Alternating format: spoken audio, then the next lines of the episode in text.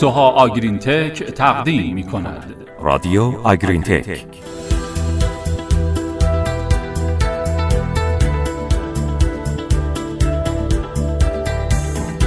به نام خدا. سلام، حالتون چطوره؟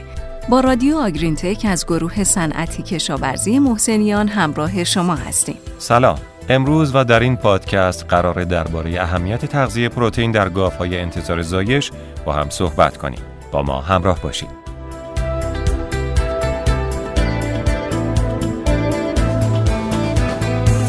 تغییر در ترکیب جیره گاوهای انتظار زایش میتونه تأثیرات بلند مدتی بر شیردهی بعدی گاوها داشته باشه.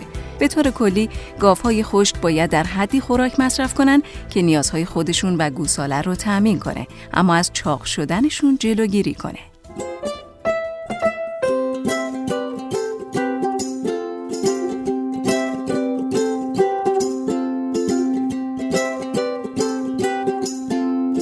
لین و همکارانش در سال دو هزار و چهارده گفتن که گاوهای دوره انتظار باید به نحوی تغذیه کنند که نیازهای اونا رو تأمین کنه و ناهنجاری‌های متابولیکی پیرامون زایش رو به حداقل برسونه. تغییر در سطح و یا قابلیت تجزیه پذیری پروتئین میتونه بر مصرف پروتئین و میزان پروتئین قابل متابولیسم فراهم شده برای دام تأثیر بذاره.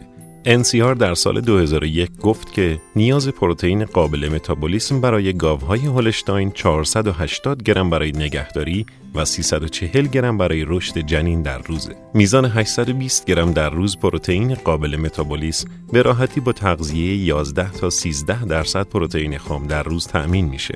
البته رشد غدد پستانی هم صد و بیست گرم در روز پروتئین قابل متابولیسم نیاز داره. همچنین تلیسه ها برای رشدشون هم به پروتئین نیاز دارن.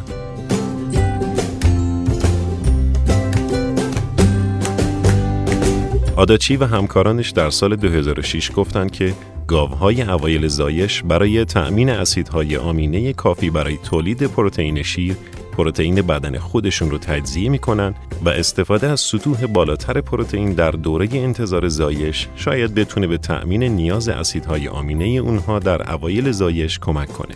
وندر و همکارانش در سال دو هزار و دوازده گفتن که گاوهای شیری از هفته قبل از زایش تا دو هفته بعد از زایش پروتئین بدن خودشون رو تجزیه میکنن. یعنی گاوهای شیری زودتر از بالانس منفی انرژی وارد بالانس منفی پروتئین میشن و این اهمیت تغذیه پروتئین در گاوهای دوره انتقال رو میرسونه.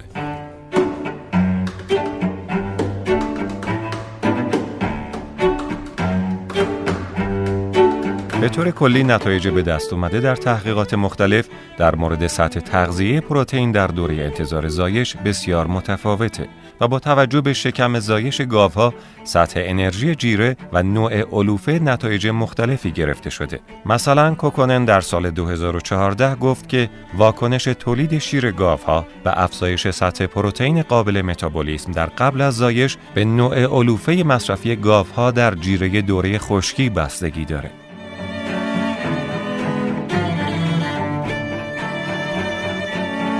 مصرف خوراک، تولید شیر و پروتئین شیر در گاوهایی که در قبل از زایش جیره‌هایی بر اساس کاه مصرف می‌کردند، با افزایش سطح پروتئین و پروتئین عبوری جیره افزایش یافت. اما در گاوهایی که جیره‌هایی بر اساس سیلوی ذرت مصرف می‌کردند، میزان تولید شیر و مصرف خوراک بعد از زایش با افزایش سطح پروتئین در قبل از زایش کاهش یافت. این نتیجه نشون میده که وقتی جیره‌های دوره انتظار بر اساس کاه نوشته میشه، حتما سطح پروتئین و مخصوصا پروتئین عبوری رو باید افزایش داد.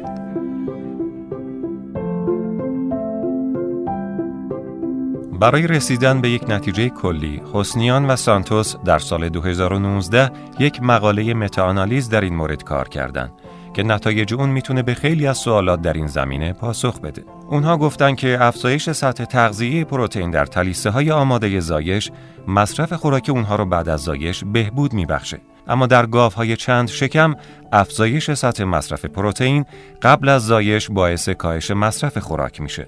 مثلا تلیسه‌هایی که قبل از زایش سطح پروتئین پانزده درصد به جای دوازده درصد مصرف کرده بودند، میزان خوراک مصرفی خودشون رو بعد از زایش حدود دو کیلو افزایش دادند. همچنین تولید شیر خام و شیر تصحیح شده بعد از زایش در تلیسه ها با افزایش سطح پروتئین در قبل از زایش افزایش پیدا کرد، اما این اتفاق در گاوهای چند شکم نیفتاد.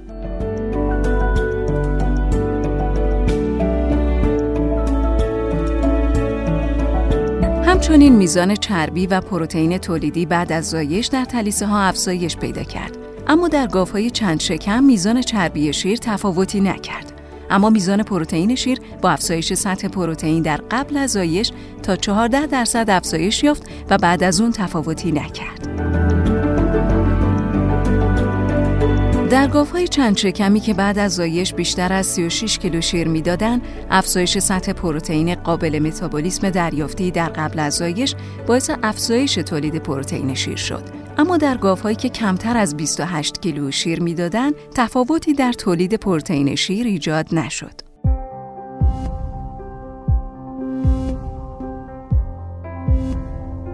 دلیل اینکه چرا تلیسه ها نسبت به گاوهای چند شکم به افزایش سطح پروتئین در قبل از زایش واکنش بهتری نشون میدن اینه که تلیسه ها در هفته های قبل از زایش مصرف خوراک خودشون رو بیشتر از گاوهای چند شکم کاهش میدن. این کاهش زیاد مصرف خوراک باعث میشه تا اونها پروتئین کمتری نسبت به گاوهای چند شکم دریافت کنند. همچنین تلیسه ها برای رشد بدن خودشون هم نیاز به پروتئین دارن و این باعث میشه تا اهمیت تغذیه پروتئین در قبل از زایش در اونها بیشتر از گاوهای چند شکم باشه.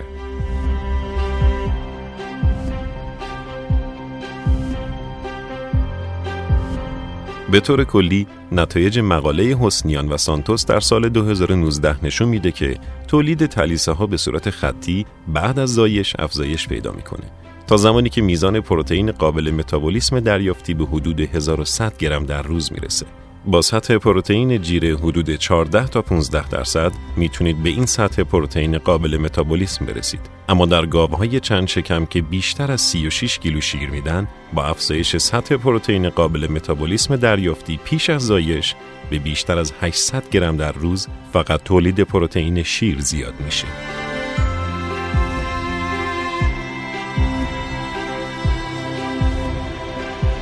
بله، و اما نکات کلیدی پادکست این هفته.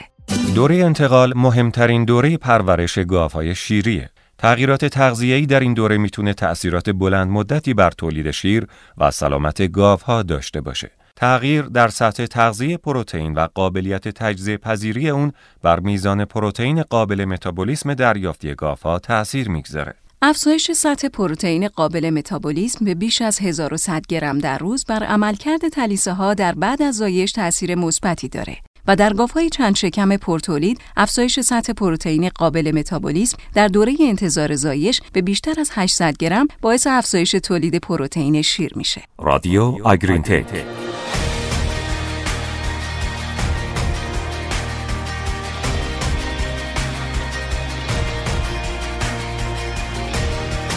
با پادکست این هفته شرکت سوها آگرین تک همراه بودید. امروز درباره اهمیت تغذیه پروتئین در گاوهای انتظار زایش با شما صحبت کردیم. ممنون از همراهی خوب و گرمتون. تا شنبه بعدی، خدا نگهدار. خدا نگهدار.